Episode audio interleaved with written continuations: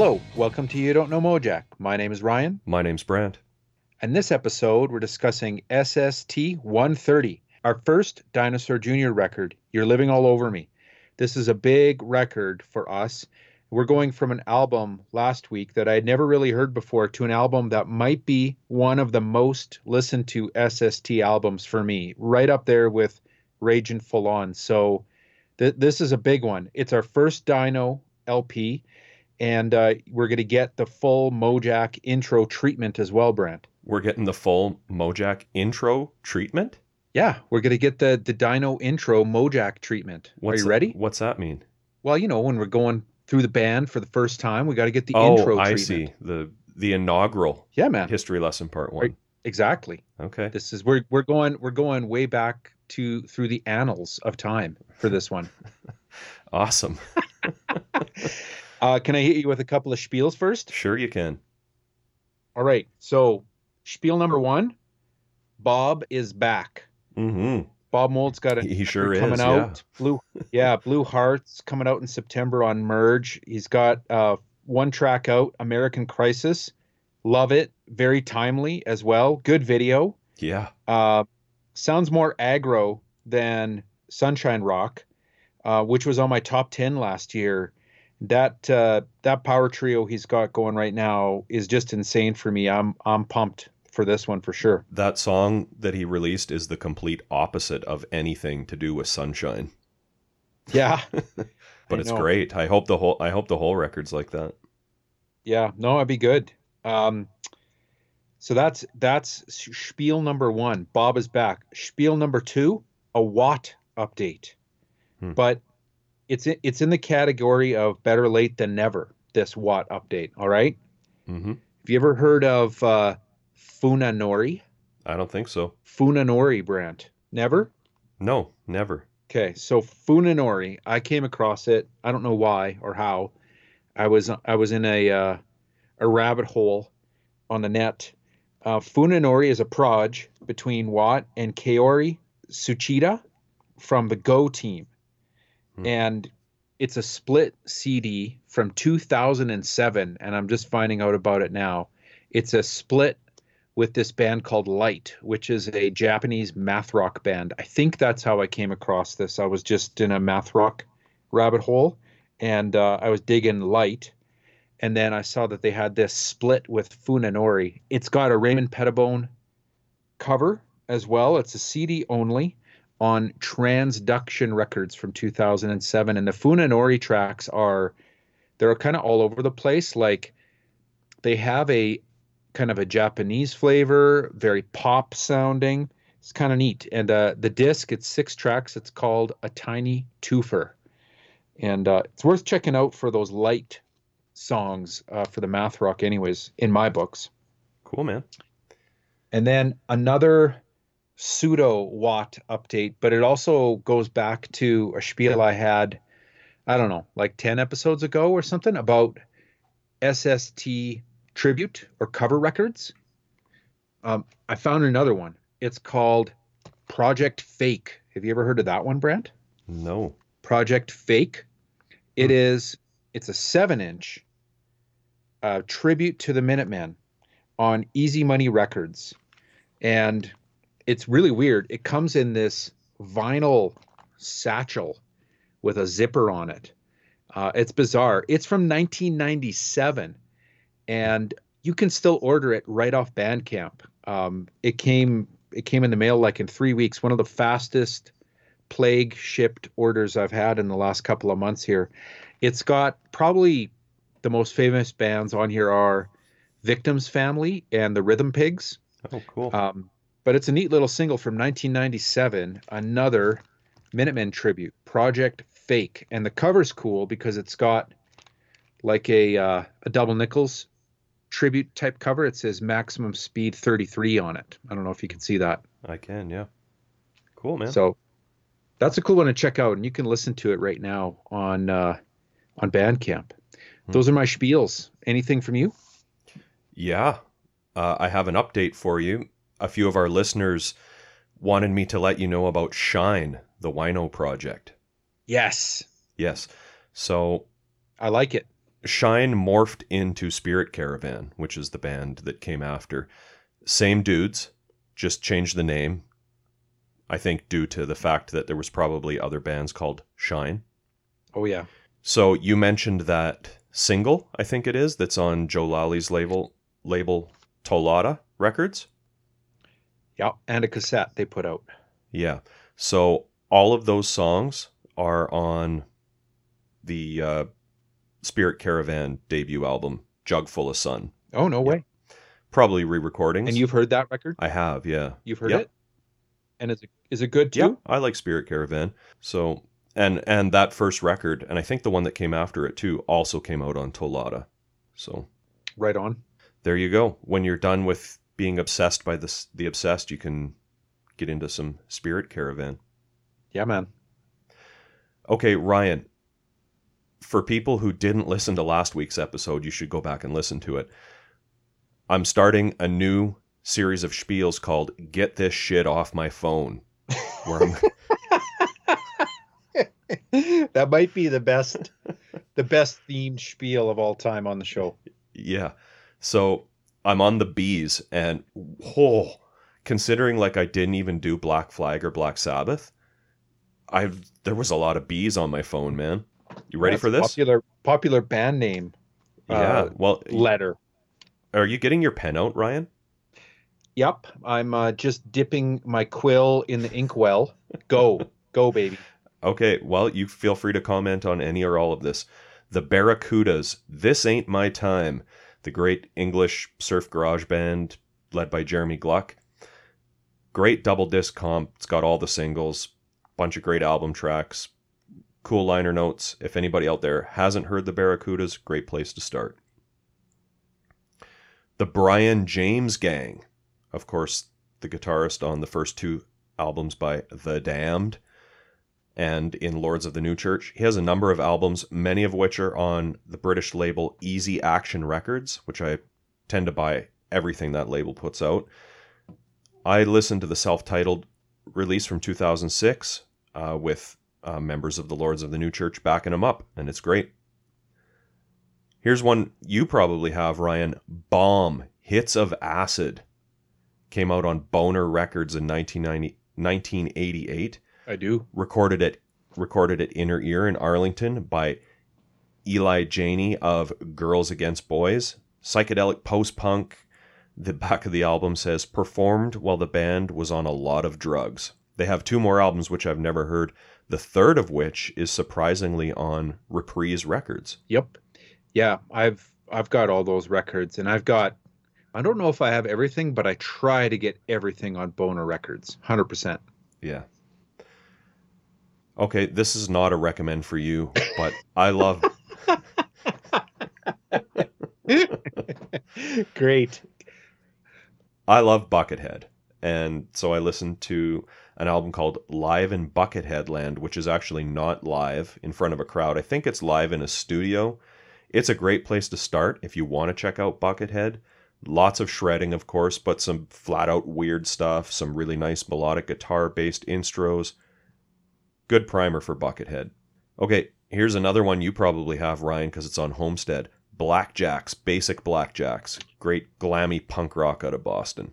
Yeah, I have it. Not a huge fan. It's okay. That's It's- Homestead 001, Yeah, by the way. That's the one I'm thinking of. Yep. Yep. Okay, Blind Illusion, The Sane Asylum from 1988 on Combat Records, produced by Kirk Hammett, featuring on guitar Larry Lalonde and on bass Les Claypool. This is a pre Primus band.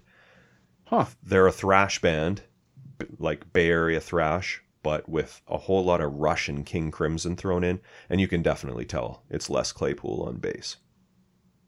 What's the name of that one? Blind Illusion is the band, and The Sane Asylum is the record. Interesting. Here's one I, I bet you're a fan of, Ryan. Broughton's Rules, Bounty Hunter, 1853. Oh yeah. Tw- 2010 Relapse Records, members of Blunderbuss and Don Caballero. Don Cabman. Yep. They have a second record that I've never heard. I bet you have, though. I believe I've. I think that one is on. Is it on Relapse too? Or is Yeah, they both are. Yeah. Okay. Yeah, I've got both of them. I thought for some reason the second one was on a different label. Wrong. Okay, one of my faves, Ryan, the Bevis Frond. I listened. I have all their records. Love them all. Triptych is the one I listened to this week. Of course, it's Nick Saloman, kind of a one man band, although this was his third record, which came out in 1988. After this one, he kind of formed a band and started recording in in real studios. This is the last of like his Tascam bedroom recording albums, but they're great. And total tie-in with this show, I've read that Mascis is a big fan and they are not that different from Dinosaur Jr. Lots of insane guitar playing from Nick Saloman. Mm. If you're a fan of Jay Mascis's guitar playing, you would probably love the Bevis Frond. Okay, here's a here's one I've talked about fairly recently, Bad Yodelers. Oh yeah. Yeah, it's just a best of comp. I just love it. They had a couple albums. They're they're kind of on the SS tree because Karl Alvarez was the vocalist prior to leaving for the Descendents. Great punk rock with some riffy thrash guitars, clean vocals. I actually think you'd like it, Ryan. You need to check out the band. I, I've got those records since you recommended it when we did the Descendents All show, and uh, I agree. Like, it has a little bit more of a metal touch to it that I like, but I do like those records. Yeah. The new Black Lips in a world that's falling apart. First new album since 2017. Uh, this one's got a country vibe, which I actually really like. It's a good record. Here's another one you're probably a fan of, Ryan. Bullet La Volta, Oh, yeah. The Gift, their their 1989 Tang debut, Boston post punk band with members of Chavez and Moving Targets. Have you heard Ryan? I bet you have Ken Chambers solo stuff. Yep. Is it good? Uh it's not as I don't like it as much as the Moving Targets, and he's got one album that's instrumental. Uh, Hmm. not the greatest for me, um, but anything that Ken Chambers is singing on, I like. Okay. Bundle of Hiss Sessions, 1986 to 1988. Came out on Loveless Records. This is Kurt Danielson's band Pre Tad with Yep. Dan Peters of Mudhoney on drums. Total Tad, Stooges, Green River vibe. They sound like a Seattle band, or sounded like a Seattle band. These are all demos, but they're very good. Okay, here's a couple that's on the that are on the SS tree. Blind Idiot God, Cyclotron from 1992 on Avant Records. Yes. I think it's my favorite Blind Idiot God record, actually. It's industrial, it's noisy, it's riffy, the dub tracks are great. Love it. And following up from a couple weeks ago, Ryan, the Bootstrappers. I'm going to call it Geigo. It's G I and then an equal sign Yep. G O. Stands for garbage in, garbage out. Geigo. Uh, okay. 1992 atonal records. Different different rhythm section than the one we talked about a couple episodes episodes back. Didn't grab me as much as the Watt Hurley one, uh, but I will listen to it again for sure. Hey, I've got a Bootstrappers update for you. Watt does play the rubber band bass string bass on that Bootstrap Bootstrappers album. Confirmed. Done. Okay, good. Phew.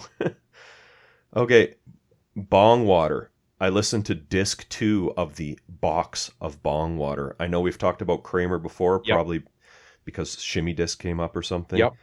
Uh, disc two is mostly the debut double bummer, but I like Bong Water. Here's a recommend. I'm I'm assuming the reason this was on my phone is because you recommended Buzz Rodeo Sports. Oh yeah. Yeah, I like it. Oh, It's good yeah. stuff. Dude, Buzz Rodeo. You gotta you gotta check out their new band, um, uh, Trigger Cut. Oh yeah, you've talked about them. Yep, it's good. Okay, almost done. Butthole Surfers Double Live 1989 Latino Bugger Veil, which is their label. It's got almost all of Locust Abortion Technician and Hairway to Steven, my two favorite albums of theirs, live. And it's got some covers. REM's the one I love. It's a good live album. Boredoms, Ryan, do you listen to them? With uh, Yamatsuka Eye on vocals. Yeah, man. Wouldn't say I'm a super fan, but I have a few of their albums. Uh, AE is what I call this one. It's a good place to start. I like it. Black Sun Ensemble. I read about them in Carducci's book Rock and the Pop Narcotic, actually. So I checked them out. Psychedelic Desert Band, Lambent Flame is the one I checked out, 1989 on Reckless Records. Formed by Jesus or Jesus Acedo, I'm not sure how he pronounces his first name. Started in 1984 and they went right up until his passing in 2013. Good stuff. Uh, I did the Black Crowes album By Your Side because I'm still buzzing after reading Steve Gorman's book, which is really good. And that's totally underrated album by the Crows. Here's one for you, Ryan, and nobody else ever listening to this podcast will know who this band in, is, but they should. Bluebeard, Selling Point, great band from Regina, Saskatchewan, oh, Canada. Right. On Melodia Records. Total Fugazi esque band. We saw them open for Fugazi, actually. Yeah, we did. When we saw Fugazi on the Argument Tour, we saw them one day in Saskatoon, and then we followed them the next day to Regina, too. Know, I think we knew it was the only time we'd ever get to see them. So you better you better make the drive and see them twice. Yeah. Okay. Last one. Brainiac, Bonsai Superstar. Do you like Brainiac, Ryan? I've not gotten into them. Yeah, same with me. But I saw there's a documentary there on is. them. Yep. Yeah, I haven't watched it yet. I'm planning on checking it out. I saw they have an album on Touch and Go. Their singer Tim Taylor unfortunately was killed in in an accident yep. while they were recording like an album. I was kind of distracted while I was listening to it. Just off the top of my head, it sounded like the Jon Spencer Blues Explosion meets the Mars Volta or something like that. Okay, man. Uh, that's it for me. Wow. So, did you get that shit off your phone or what? Yeah, it's all off my phone. Wow. So, what you're listening and then you're deleting? Is that your deal? Yeah. Oh, wow. Yeah. So, freeing up space. Oh, I see. You're replenishing the tunes. I got you. Yeah. Right on. Well, I've written down half a dozen there that I should check out, so I'm on it. Cool, man. Do you know what other band is on uh, Boner Records that's good and you should check out if you haven't already? Uh, not the Melvin. Melvin? No, not the Melvins. duh? Yes. Is it Duh? I was going to recommend Duh. Yeah. Those records are good. Yeah, man. Okay, let's get into this record, Ryan. History lesson, part one. All right, Brant. Like I said, this is a big one. Big one for me, big one for you. Dinosaur Jr. is right up there in terms of SST bands for me, like with Husker Du and Firehose. Um, they're actually like ahead of Black Flag for me, to to be honest. I don't know where they sit for you though. I'm not as big of a fan as you are. I like the earlier stuff. Well, that's not true. I think Farm is might be my favorite Dinosaur Jr. record Boy, next to this one actually. Yeah. Um, for me, like this this record is just really important in indie rock. It's really important on SST. It's kind of this one and the one we'll be getting to in a couple weeks. Sister are two that kind of yeah are made the myth of SST, you know? Agreed, especially in the late 80s for sure. And this is this is the classic lineup of Dinosaur Jr. who have since reformed, but this is the trio of Lewis Knox Barlow, Lou Barlow, Emmett Jefferson, Patrick Murphy or Murph, Joseph Donald Mascis or J Mascis, otherwise known as J Lou Murph. They uh, they did these first three records. This is their second album, though. The self titled Dinosaur album came out on Homestead in 85. This is their first record on SST, though. And we'll talk about how they got onto SST in a bit here. And we're going to see them again. Um, there's this record, and then there's SST 152, the Little Fury Things 12 inch, SST 216, which is the Bug LP, 220 is the Freak Scene 7 inch, 244 is the Just Like Heaven 7 inch, and then 275 is the Fossils compilation. So we're going to see Dinosaur Jr. Uh, about five or six times with this lineup, thankfully, because it's it's it's just awesome music. It just is. Um, and yeah. before we start at the start, um, since it's going to be a while till we get to the end, just for those who don't know, I mentioned the uh, the Homestead album Dinosaur came out in '85. Um, there are there's this album and Bug, and then Lou is out of the band and he goes on to do other stuff, which we'll talk about in a sec here. But Jay keeps going. There's the, and I'm interested in your thoughts on these records because you were just talking about how, like, you're really into the early Dino and really into the farm record. But what about Green Mind, Where You Been, Without a Sound, and Handed Over, 91 to 97? Those are all killer, man. Yeah, Green Mind and uh, Where You Been are both great albums that I know really well. The two that came after that, I don't know as well. Until and then and then I fast forward to to Beyond and Oh, okay.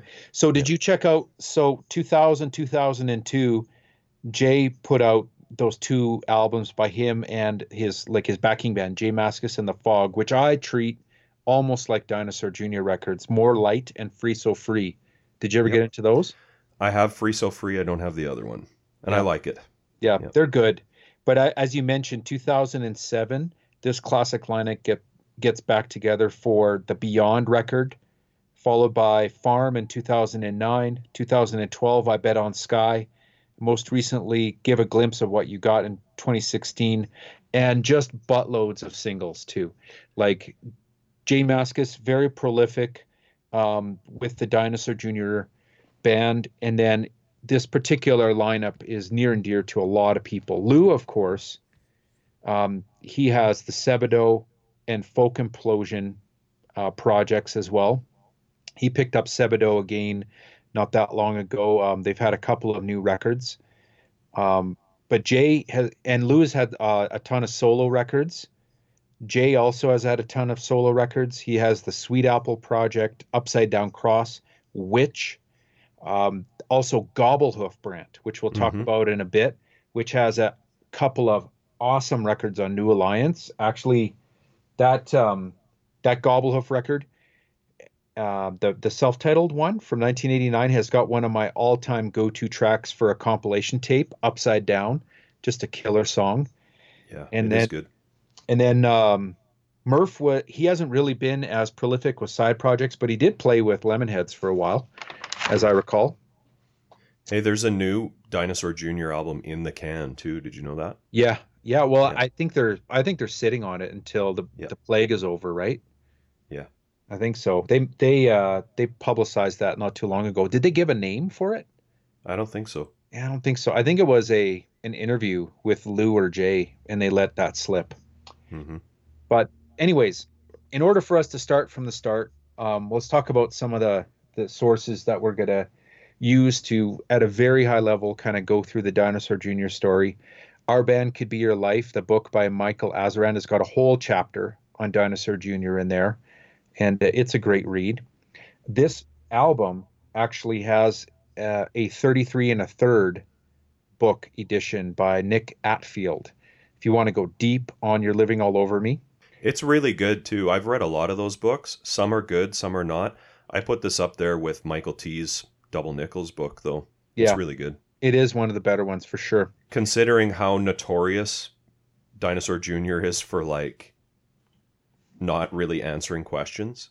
well, I think I think Jay Mascis is more notorious for that than Dinosaur Jr. Yeah.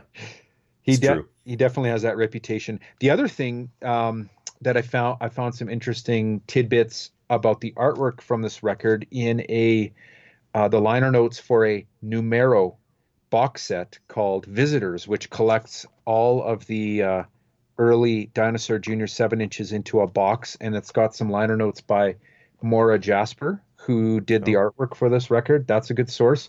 And then, of course, there is the the Dinosaur Jr. book that came out in uh, 2013 on Rocket 88. It's a it's a very very nice coffee table book, and all three of the original members participated in it. And then the liner notes from uh, Merge Records actually re-released the first three records, the self-titled, this one, and Bug, and all three of them. Actually, at least these two. I didn't actually look at Bug, but uh, the first two, anyways. You're Living All Over Me and the self titled one have got uh, liner notes by Byron Coley and also some quotes from other uh, Dino and SST luminaries from back then. And I'll, I'll hit you with some quotes in a bit here.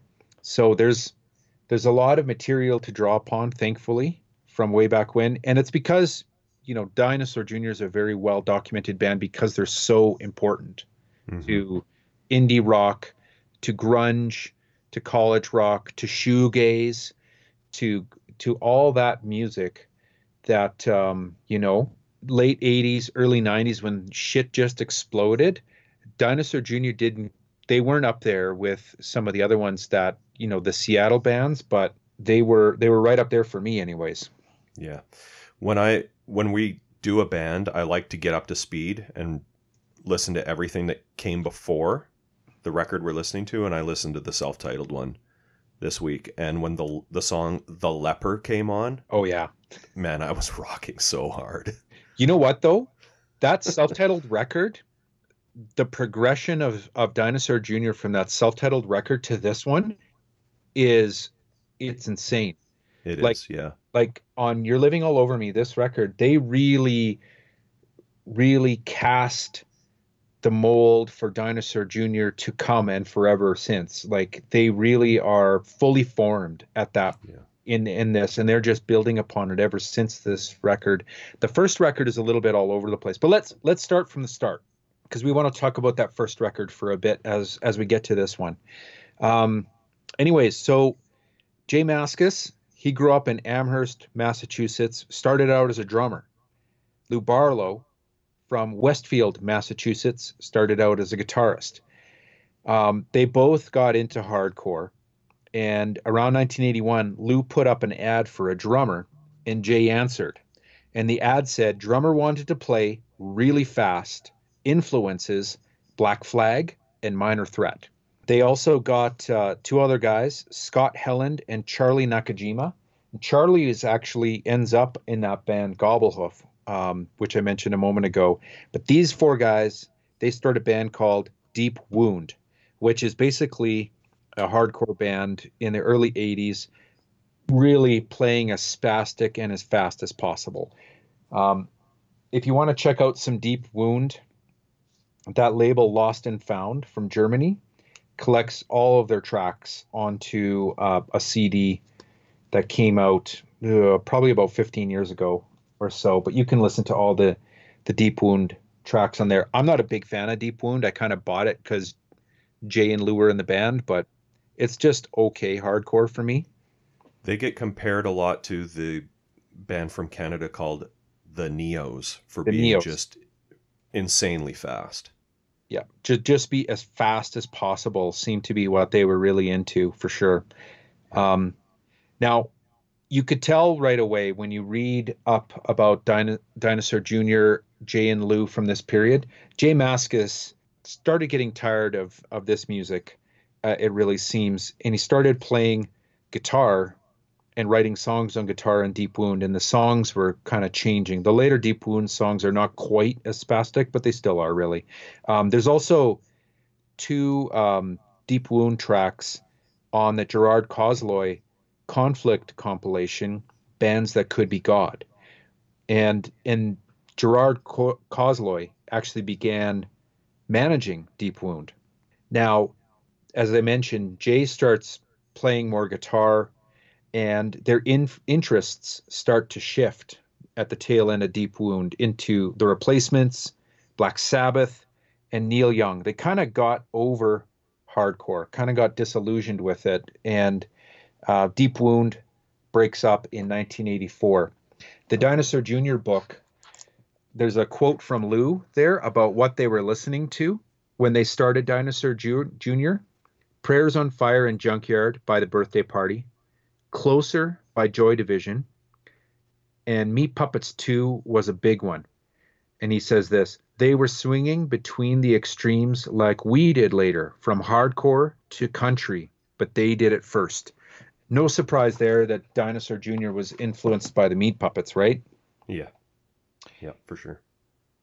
Now, so Deep Wound quits in 1984. Gerard Cosloy moves to manage Homestead Records in, in New York. But he basically says to Jay, hey, if you you write up a record and I'll put it out for you. So Jay started writing um, a record of music that ended up being complex, more interesting songs than the deep wound hardcore stuff. He invited Lou to play bass. Also brought in Nakajima, and that's when they got uh, Murph on drums. Murph had been in a band called All White Jury, and their first show as a four piece, they played under the name Mogo. Um, they played that show in September of 1984, but apparently Nakajima was spouting up some stuff on stage that upset Jay, and he uh, he basically decided to break up the band and reform it with Lou and Murph. So Jay, Lou, and Murph started Dinosaur shortly after September of 1984. There, they got pl- known early on for just playing loud, and they still are known for that. I've seen them a few times live, and it is just deafening how loud mm-hmm. they play, and it's on purpose too. Yeah. They were uh, they were trying to really feel the air move from the amplifiers. Really, um, there's a quote from Bob Mould about how loud they were playing. And uh, Bob Mould says, What Jay was the first to do was turn his amp full up and position it right behind his vocal mic. Then every time he moved his head just a half inch to either side, you'd think you were hearing guitars for the rest of your life. Ever since then, lots of American and British bands have been doing exactly the same thing. The difference is that they don't know why they're doing it. They just know that they saw Jay doing it and it sounded brilliant. So they were really trying to experiment with volume, I guess, or kind of get that same type of power with a guitar that Jay was used to getting when he was playing drums. And then also to just, you know, block the mic with your your head while you're singing, move it away, and then you just even amp it up more when you're gonna rip into a shredding Jay Mascis solo. They were so loud though that it was hard for soundmen to mix them. Um, so they kind of got a bit of a bad rep for that. It was also so loud that it was hard to hard to really hear, you know, what the songs sounded like. Um, but that's kind of the rep that they got. They wrote all this music after the Deep Wound days, and they recorded the self-titled album for Cosloy for 500 bucks. We started talking about their self-titled album a few minutes ago there it's a weird album hey like all over the mm-hmm. place there's remnants of hardcore on it but now it's sounding like what dinosaur junior you'll hear this term they kind of get described as ear bleeding country with some sludge and shoegaze all thrown in um, but it's definitely fitting for them definitely fitting for them on this first album now they went and played in new york and sonic youth saw them and invited Dinosaur Jr. to tour with them for two weeks on their Evol tour. So, no surprise that Dinosaur Jr. and Sonic Youth uh, struck up a bit of a friendship early on. Lots of similarities in terms of experimentation and volume and noise, I would say. Yep, for sure.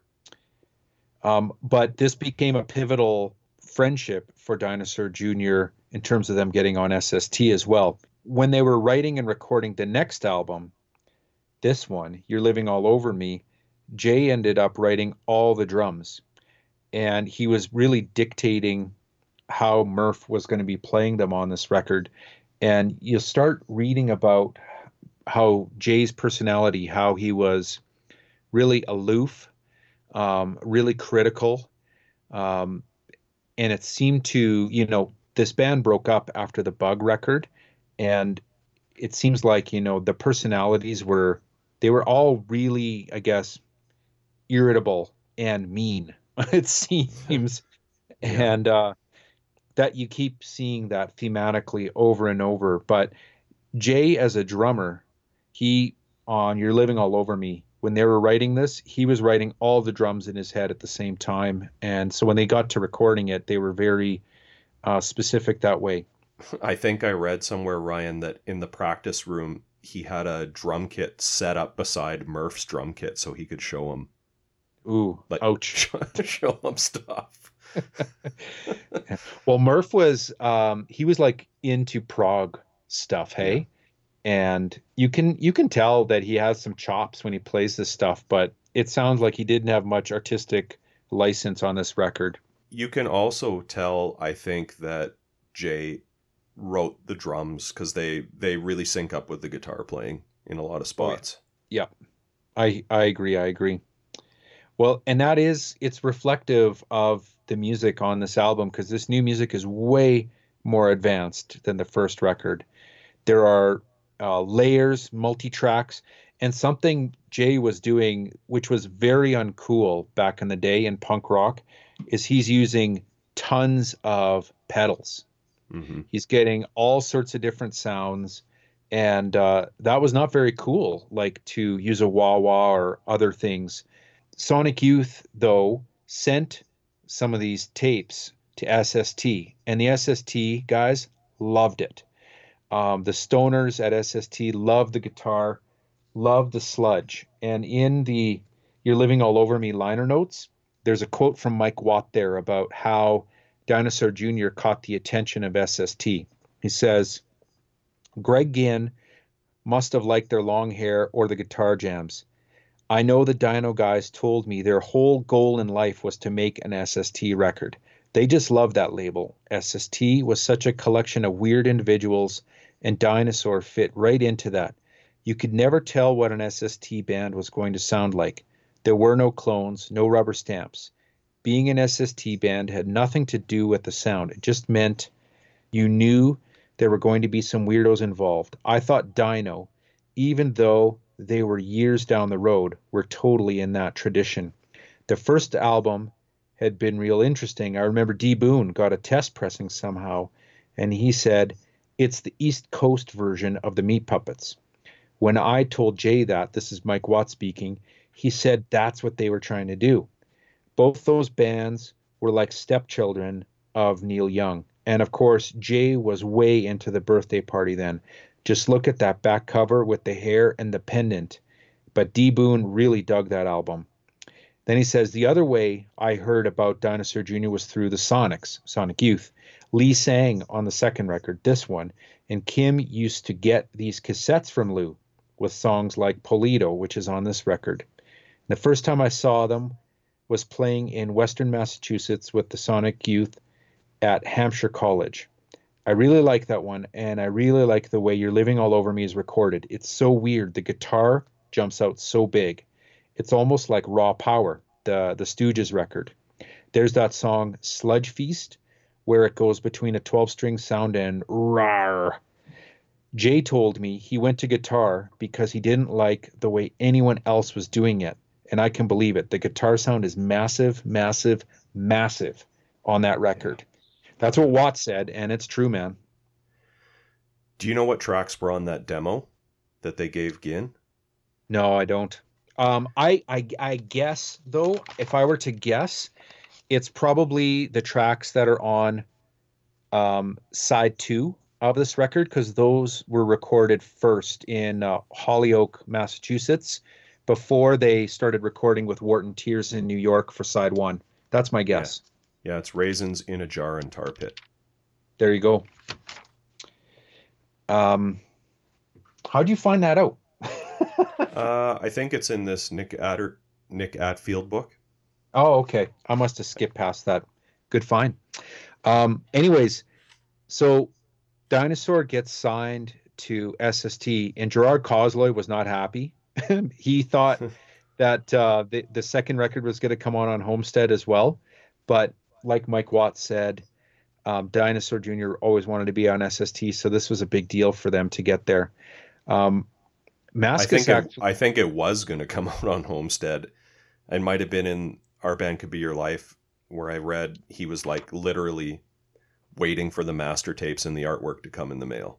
Yes, he was. Yep. Pretty brutal. He basically said, "Surprise, we're not going to put it out on your label. We'll put it out on SST." Um, yeah. Well, I as as we just spoke about, they recorded um, side one last, and uh, they recorded it at Fun City Studios with Wharton Tiers in New York, and we've seen Wharton before on the show with Sonic Youth, right? And also Das Damen, if I'm not mistaken. Yep, sounds right. I think so. I think Yeah. I think Wharton recorded that first EP by Das Damen. Yeah, you're right. Um, and then side two, like we just said, it was recorded by a guy named Dave uh, Dave Pine at a studio called Pine Tracks in Holyoke, Massachusetts. That Dave Pine dude gets interviewed in the in the 33 and a third book and he flat out admits like he wasn't into it. He couldn't handle no. the volume they were playing at in the studio. It wasn't where he was coming from and they they kind of clashed. And Jay was, you know, such a taskmaster that I I think they butted heads too. Yep. Yeah, and they definitely talk about how much how much of a better fit it was to record with Wharton rather than that guy, and they had they definitely clashed with him for sure. It doesn't sound any better or worse to my ear. Side two of this record. No, it fits together for sure. Yeah. Um, it's it sounds like it's all one session. Yeah.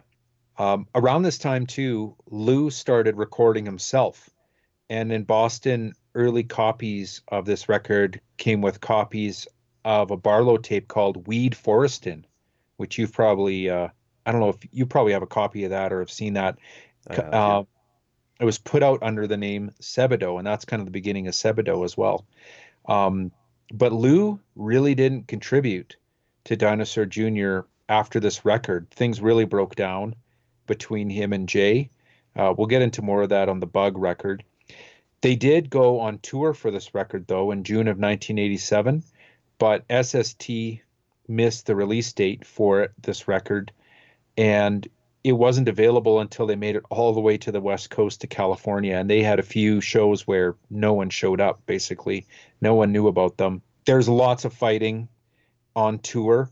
Um, again, they all seem to be kind of aloof, mean, irritable, um, not the greatest uh, at getting along, I guess I would say. Um, they also did then a four week tour in Europe in 1987, where the Europeans really, really latched onto Dinosaur Jr. And especially J Mascis, he became like, I don't know, like a bit of a uh, the media sweetheart or whatever. Everyone wanted to get to know him and interview him and stuff. And he was, you know, he's weirdo, right?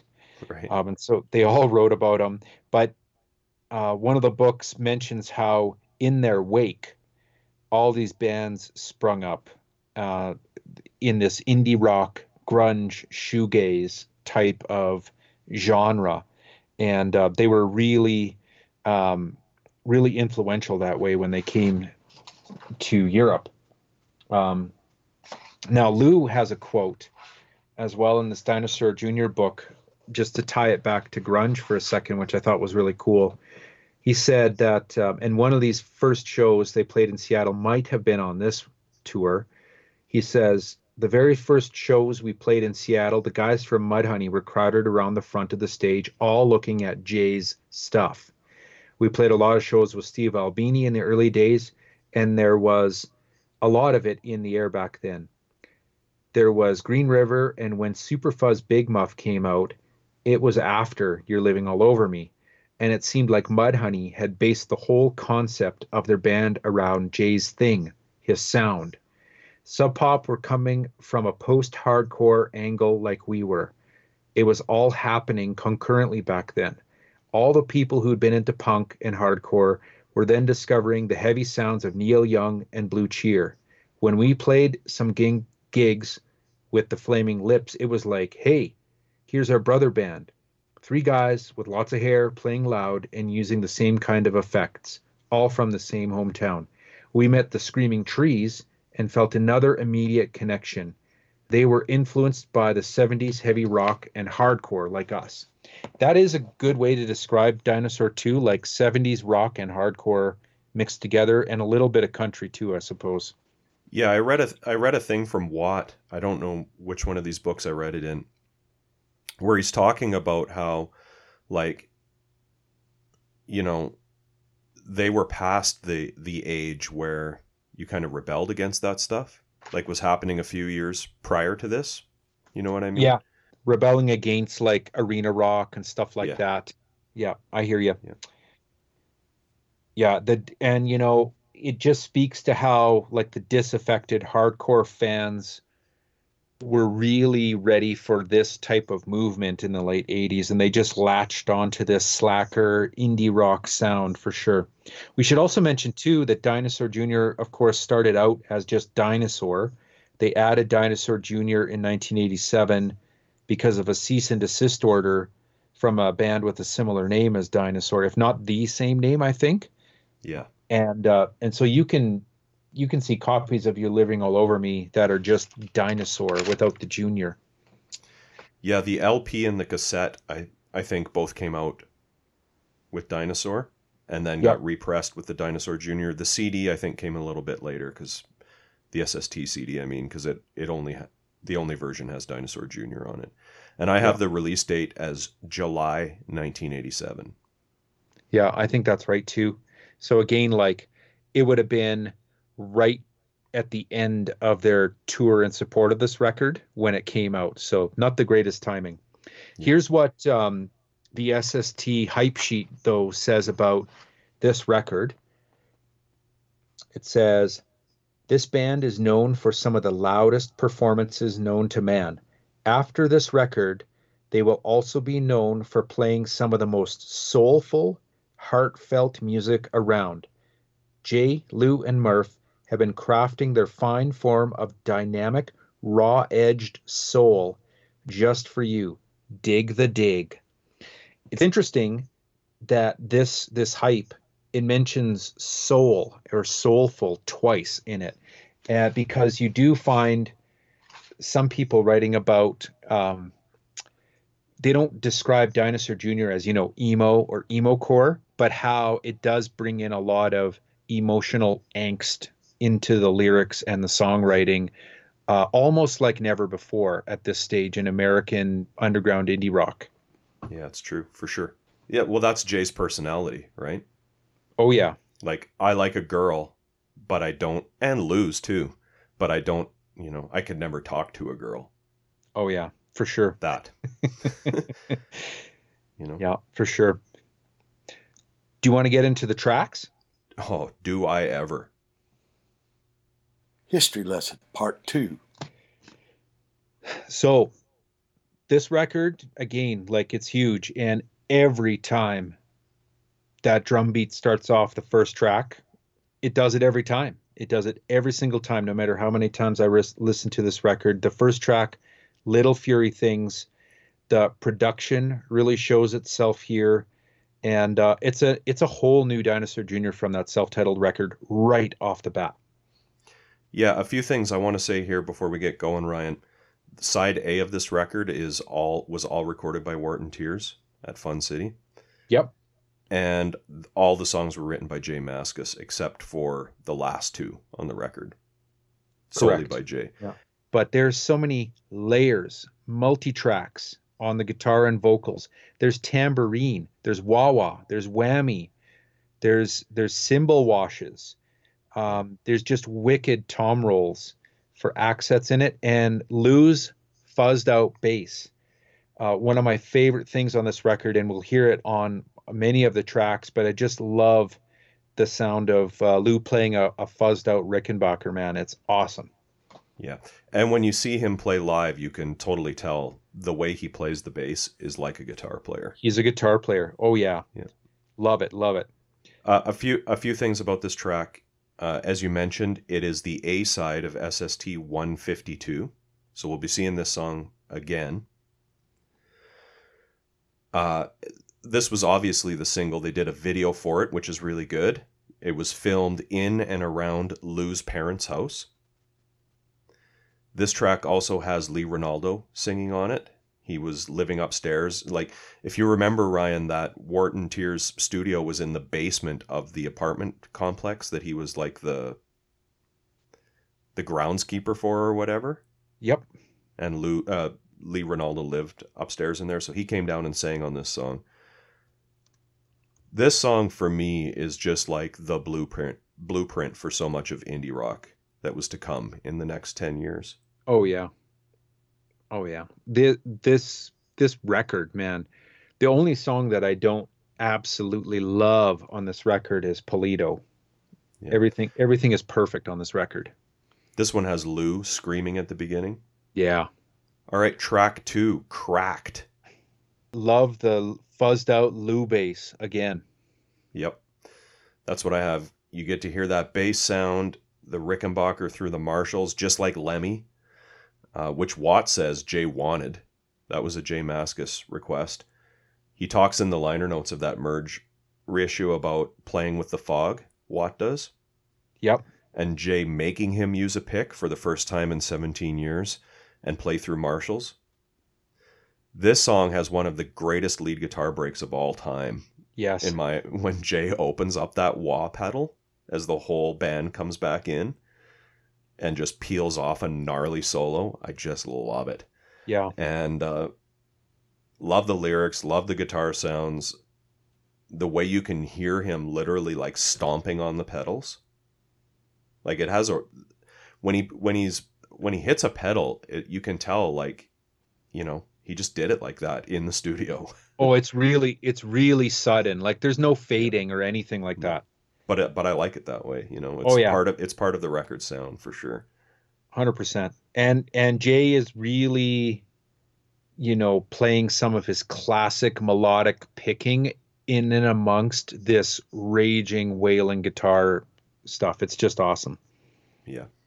And then I've always liked how this song segues into the next song, Sludge Feast, which is an awesome song title, by the way. Yeah. yeah, it has like just an intense buildup of an intro at the beginning with some intense picking as well. Awesome classic Lou bass lines again.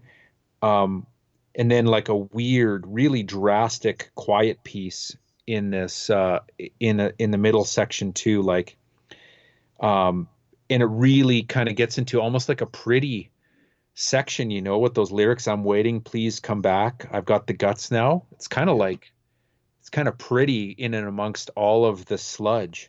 Yeah. I've always loved that song, Sludge Feast. Great, really cool song structure. No real chorus, just some really catchy verses. Those great melancholy lyrics, kind of pining for a girl. Um, the Sonic Youth influence on the fade out. And then it goes into like this almost Bloodstains style riff with some wicked soloing over top of it. Yeah. Totally sounds like a different song. I always thought that was cool. Yeah. Well, I will admit, for, you know, probably the first several listens of this record, I thought it was a different song. Same. And, and, and then I'm just like, what? What just happened there, you know? Yeah. Okay, and then the last song on side one, The Lung. I always thought the guitar riff sounded like a Dead Milkman kind of riff on this song with that picking. Great lyrics, nowhere to collapse the lung, breathes a doubt in everyone. I've never really sat down and noticed how odd these song structures are. They're so catchy. You don't really realize like this one doesn't really have any verses Yeah. and but it, it has some great examples of Jay's kind of melodic style of soloing, which I think is where some of those Neil Young comparisons come from. And his vocals. Yeah, I, I think his, his vocals on this record and Bug, uh, like early J Mascis singing, sounds more like Neil Young than his later stuff for sure. And I can see like they compared him for sure for those both of those reasons. I would say lyrics or sorry vocals and his guitar solos. Agreed. Yeah. Then we flip it over, Ryan, and we're on to the Wharton Tiers side of the record, and we've got an all-time classic, great song to start off. Side one, uh, side two, Raisins. Love, love, love this song. The guitar playing and the licks in the pre-chorus are so epic, and then that chorus, "I'll be down, I'll be around, Be I'll be hanging," where eventually you'll have to be. Man, you got to just sing, belt that shit out when that song's on, man. Oh, you got to yeah. do it. And the and Lou with some sweet fuzzed out bass chording, love that. This one ends, Ryan, with a total fret melter. Love it. You know what Oh, I always think I always think of one of the times that I saw Dinosaur Jr. They played this song like I can't remember if it was an encore or right at the end. It might have been an encore. I just I distinctly remember Jay Mascis going up to the mic and he probably hadn't said a single word into the mic all night. And he just goes, You want some more? Well, how about some raisins? and, and then they kick into this song. Cool, man. Oh, and a cool, interesting thing is the sample in the middle p- part of this song is a field recording Lou put on tape while he was helping out in an old folks' home. Uh, a resident was shouting while they were trying to bathe him, like the "You're killing me" stuff. Yeah, That's it's it's eerie. All right, then the second track, Tar Pit, kind of the ballad on the album, maybe. Maybe it still has got some wicked fuzzed out Lou bass chording though. Yeah. And a lengthy Sonic Youth style noise ending. And then In a Jar. Watt, Yes. Watt singles out Lou's playing and tone as a highlight for him in the liner notes. This is classic Lou on bass for sure. The the the lines, the riffs. Actually, this whole second side, he's really just shining for me. Yeah. This is the one song where the bass is way louder in the mix than the guitar. And then at the end, it's pretty epic when the guitar comes in and Jay does his thing. There's some more samples from Lou on this one. I think I, it was in the 33 and a third book where Jay says the lyrics are about life's scars piling up. Hmm. And then the last two tracks were written, written by Lou Barlow. Lou's, here's what Lou says about it it was a pastiche of half baked songs. I took the verse melody from an earlier three string acoustic guitar song of mine and then added every single riff I'd thought of over two years, a la Jay. it's it's like the blueprint for you know amplified Sebadoh tracks to come to. Yeah. Great Lou singing on it too. Like it just sounds like a young Lou Barlow wailing away. It's a great tune for me. Yep. And then his second track is like a a home recording that he did. He was really into home recordings and really into throbbing gristle and experimental music too. This one's six minutes long. They do point out without these two Lou songs on it, the album would have only been 25 minutes long. Yeah. Yeah. Well, Bug is really short too. The next record that has no Lou contributions. yeah. Yeah, this this song he took two songs he had written on the ukulele and put them together, like just with two tape recorders, I think, wired into one. And then it goes into like this four second s- swell of an orchestra thing, is what Lou calls it. And then kind of this long experimental part with it. It sounds like pitch shifting on a four track, but he did it by jamming a pen into like the tape recorder recorder or something. yeah. He he says this is probably my biggest attempt at meeting a girl through music. Hmm. To totally express myself in a song. Yeah, it's definitely like it starts off with a very what what has come to be a very familiar Lou Barlow acoustic sounding track and then it just swirls into a weird sound collage for the second half of the track. Hey, here's a review, Ryan, from uh, the zine Ink Disease, number 13, winter of 88. Rarely does such a great power explode in your face with, with such grace. I love this record. The Big D have released one of the most explosive albums of the 80s with their newest. Dynamically, songs glide from Neil Young esque harmony to the most explosive rock punk on earth, not to mention the great experimental mind warp at the end. Can't wait for their next disc. Until then, be sure to crank this one loud till the grooves wear so bad only the sonic bursts are audible. So that was written at the time, which is, you know, pretty insightful. You know, a lot of the stuff you hear about this record was written in hindsight, taking into account all the indie rock that came after it. Yeah. There's a really good thing on this on the album in the Andrew Earles book, Gimme Indie Rock, you know, that kind of talks a lot about how well he calls it it merely hinted at the wall-to-wall rule rewriting greatness of what would come next. Agreed. Uh, he's t- Yeah. you know, but he here's what he says at the end. The result, an album that mixed beauty, chaotic guitar noise, and volume with an unprecedented magic that would write indie rock's future. Yeah, well, we should mention too, just before we talk about the artwork, the the SST CD version of this also came with a bonus track. Oh yeah, right. Uh, it came with uh, "Show Me the Way," which is we'll we'll get to that track on the little uh, Fury Things 12 inch at SST 152. The Merge re-release replaced "Show Me the Way" with uh, the song "Just Like Heaven" by The Cure. Um, and and The Cure was very influential on Dinosaur Jr. as well. And that track, Just Like Heaven, we'll get to that on the Just Like Heaven 12 inch at SST 244. So there's a bonus track on each version of the CD, just different uh, different tracks. Want to talk about the cover art then, Brent? Yeah. You mentioned Maura Jasper, a friend of Jay's from the Amherst punk scene, did the cover art. Yep. She did the Homestead debut album cover art as well. Yeah, in the liner notes for this Numero box set, Mara writes the liner notes. Visitors is the name of the box set here. She talks about how the cover for the Homestead record was basically, you know, she drew it to order as Jay instructed, but this one, she was actually listening to the music and was given the the name of the album title and that's it and then she was kind of left to come up with her own image yeah she says in the 33 and a third book figurative drawings on the subject of someone who is struggling with emotional things and can't escape from them.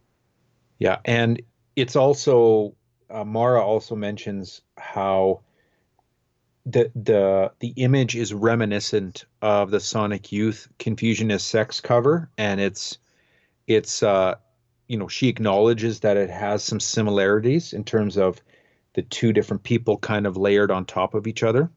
Yeah but it totally like when i've when i have always looked at this cover it's like one of those people are living all over the other person so the image totally works yeah and you've got the color scheme totally fits dinosaur junior it looks like a sludge feast yep you've got the purple which yeah. is a, a, Dinosaur Jr. trademark. It's Jay's favorite color. Maura, by the way, can be seen in the video for Little Fury Things jumping on Lou's parents' bed. Yep. Do you know who Maura's sister is? No, who? Megan Jasper from Sub Pop. Oh, cool. Do you remember that movie Hype? The uh, the woman who's telling the story yeah. about how someone I know what you're going to say. yeah, from the New York Times phoned her up and said, "Tell me about like the Seattle scene," and she was making up all these definitions for them, like catch you on the flippity flop and wax slacks and stuff like yep. that. That's Mara's sister Megan, who's now like the CEO of Sub Pop, I believe. Hmm. Did not know that. Yeah, but they all knew each other back in um, at the University of Massachusetts. You're right. Okay, the back cover is a photo Maura found in a book called Investigations of Death. It's apparently a photo of a plane crash. It's described in the liner notes, or no, sorry, it's described in the 33 and a third book. Blurry photograph of a forest clearing colored in livid red and green only. Little bits of trees are strewn about everywhere, and the only discernible objects are a post with a sign hanging on top, and in the foreground, a human hand. So inside the uh, anyways, CD version, there's a painting there of it looks like kind of an ogre and a princess in front of a castle with like a a biplane off in the distance. Kind of an interesting photo. It definitely fits the Dinosaur Jr. look, it, if they have one, I guess. There's a color version of that painting inside the merge one, and isn't that from one of the singles too? Yeah, it's from um I don't know which one though. It's the it's either the Show Me the Way or the Just Like Heaven one. It's on there as well. So we'll get into that. It says um, painting by Mike Mascis. Oh, there you go. Related to Jay probably. Yep. The one co- the one picture that says it all for me though, again like knowing the turmoil within the band and what's to ha- what's to come after Bug is that one picture. There's like a, a bunch of photos, 12 photos or so on the back. Um, and I'm looking at the SST CD uh, version where Lou is just sitting on a curb and he looks completely just devastated and destroyed. Probably just had like a really bad drive in the van for a while. Yeah, I can see it. Lou had some pretty like far out sweaters back Oh, in yeah. this era. Yeah, Yeah, for sure. Did you see any of the early um, deep wound pictures where the I don't I think it's Jay's mom knit him like a a deep wound sweater, cable knit sweater, Yeah. and That's it's awesome. like, oh, that's that's a very supportive parent. Yep. We should all be so lucky. Okay, I have some dead wax, Ryan. Do it. Side A. It was screaming, but I couldn't tell where the mouth was. Side B. That's Mr. Party to you. Well, the screaming part definitely fits. All right, now, Ryan, the ballot result? We we have to. I feel like it's going to be like I feel like we're going to agree on too many, but let's do it. Ballot result. You get to pick. Mm, I think I have to start it with Little Fury Things. Like, it's just the classic. It's the classic track from. There's so many classics from this album, but it's just the best album opener, man. But here's the thing, Ryan. The We can get it on. We can get. We can get it later on a 12 inch. Okay, okay, Yeah. okay. Then you pick. Jeez, man, you're always giving me my muppins. I would go with Sludge Feast or even better, Raisins. I go with either of those. You go ahead and pick. I well, if I'm picking, it's Raisins. Love that song. Yeah. How about some raisins? Woo? There you go.